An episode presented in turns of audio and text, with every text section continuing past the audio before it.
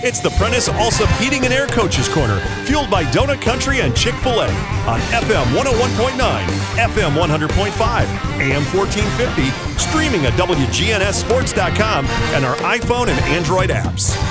This portion of the show is brought to you by Rick's Barbecue, Edward Jones financial advisor Lee Colvin, Jerry Potts Car Care, and Parks Auction. Back here on the show and talking some Smyrna Bulldog football this morning.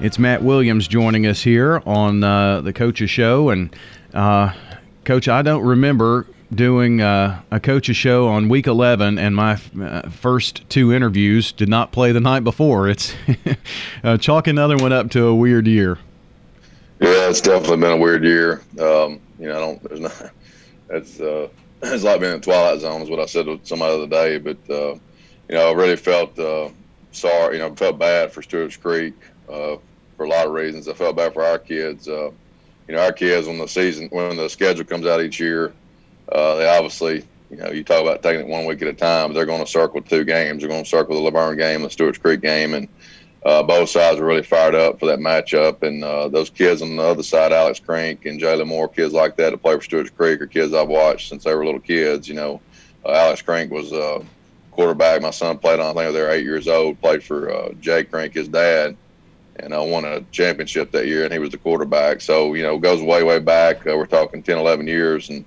uh, I felt for those kids. My daughter's a cheerleader. Uh, she, you know, this is her last chance to cheer at a uh, Smyrna Stewart's Creek game with her brother playing, and uh, so you know it's a wide-reaching effect on everybody. And I, you know, my heart goes out to Coach Caudell and uh, Stewart's Creek, but also our kids too. Our kids were really bummed out because it was a chance to uh, play at Stewart's Creek with a uh, region championship on the line. Yeah, uh, you, you, know it's it's the the Mayor's Cup on the line and uh, a, a, rivalry game, obviously, and uh, when, you know, you, you hear about COVID games and, and games being canceled, but this one has to hit about as close to home without affecting your team as any uh, that that could have happened.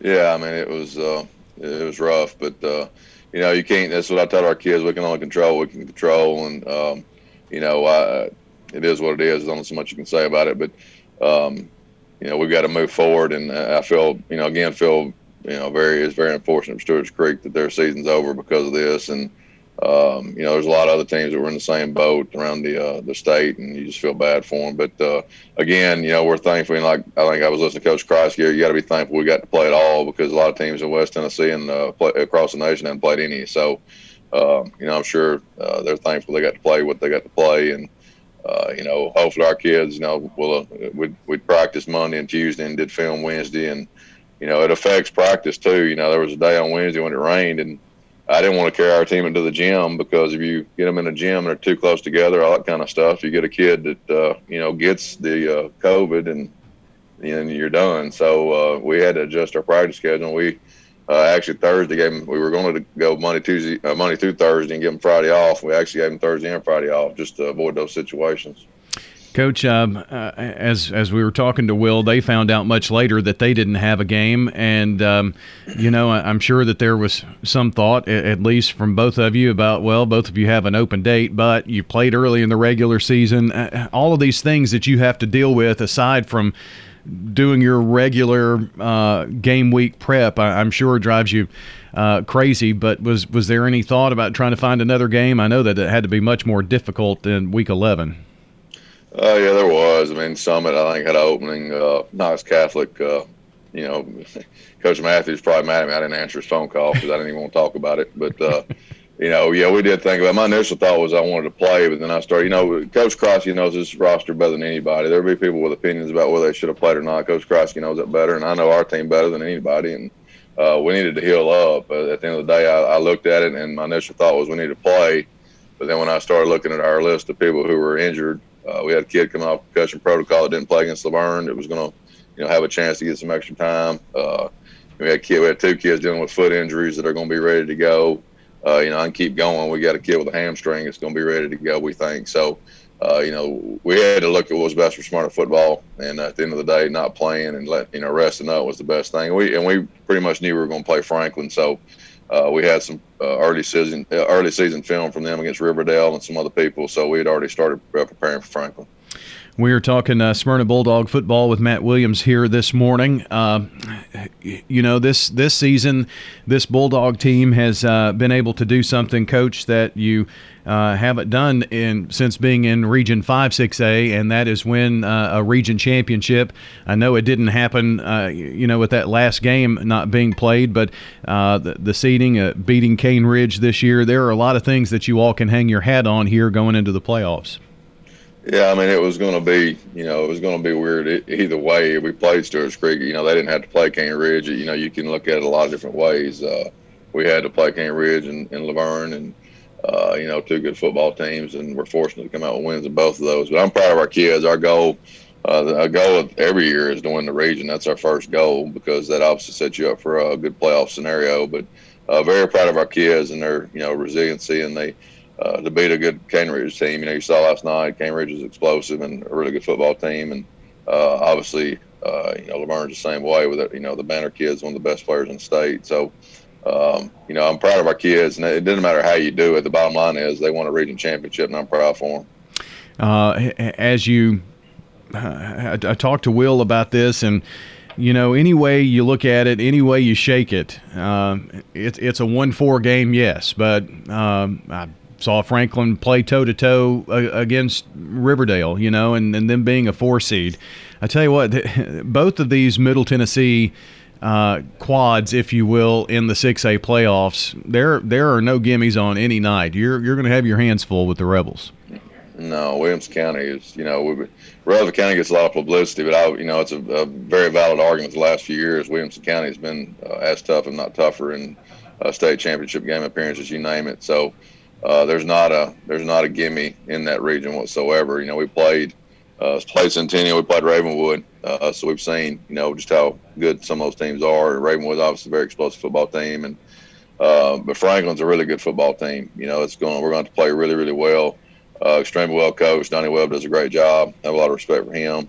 Um, offensively, they got a really good quarterback that does a really good job distributing the football, and uh, you know they got a couple of Division One prospects on offensive line at their tackle position uh, one of the biggest centers we'll face all year. Uh, you know, running backs do a really good job. Gritty kids run the ball hard, and they got some really good wide receivers. Defensively, they just get after you, and Donnie's one of the best defensive coaches in the state. So, uh, really tough matchup. Uh, you know, the four seed. That's you know, that's the first thing I'll tell our kids on Monday. And I've already told them, you know, it's going to be a quality football team with a lot of really smart kids. They're going to be where they're supposed to be. Uh, they're going to do what they're supposed to do. So we'll have to match that and have a really good week of practice.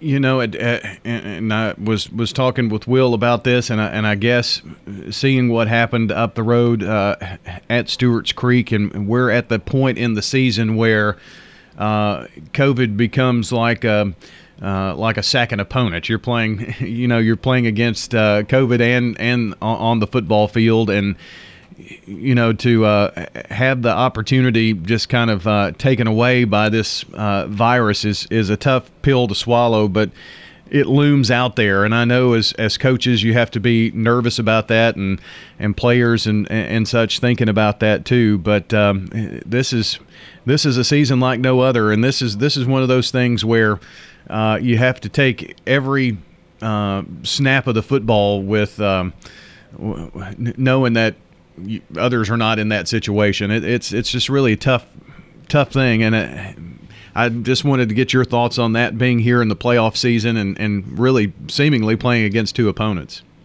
Well, we just have to do the best you can do with it. I mean, earlier in my years, I probably would have worried a lot more about it. I mean, all we can do is be vigilant about uh, protocols, and you know, we even went in uh, last week and with our freshmen not playing, and you know, some of our JV kids, whatever, we we spread them out even further in the locker room. We redid the locker rooms and uh, already had them spread out as best we could, but now, you know, the thing is, like Coach Kreisky said, you know, everybody's got the bubbles, and the professional locker rooms are, excuse me, are, you know, tailor made for this situation. We don't have those luxuries. We got the facilities we got, and we got to do the best we can with them. It's like I said with practice.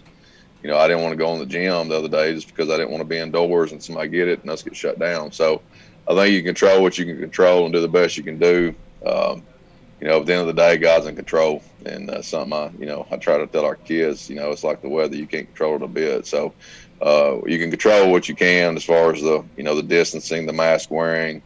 Uh, you know, it's like I just sent out a remind one on one to our team about being smart tonight and not, you know, exposing themselves to people that they don't have to. So, uh, you just do the best you can with it. And um, you know, we're thankful to, been, you know, we, we got to play eight games so far, and we're thankful to be able to host another one. So, uh, but it is it is like Coach Kreisky said, it is nerve wracking because you don't ever know.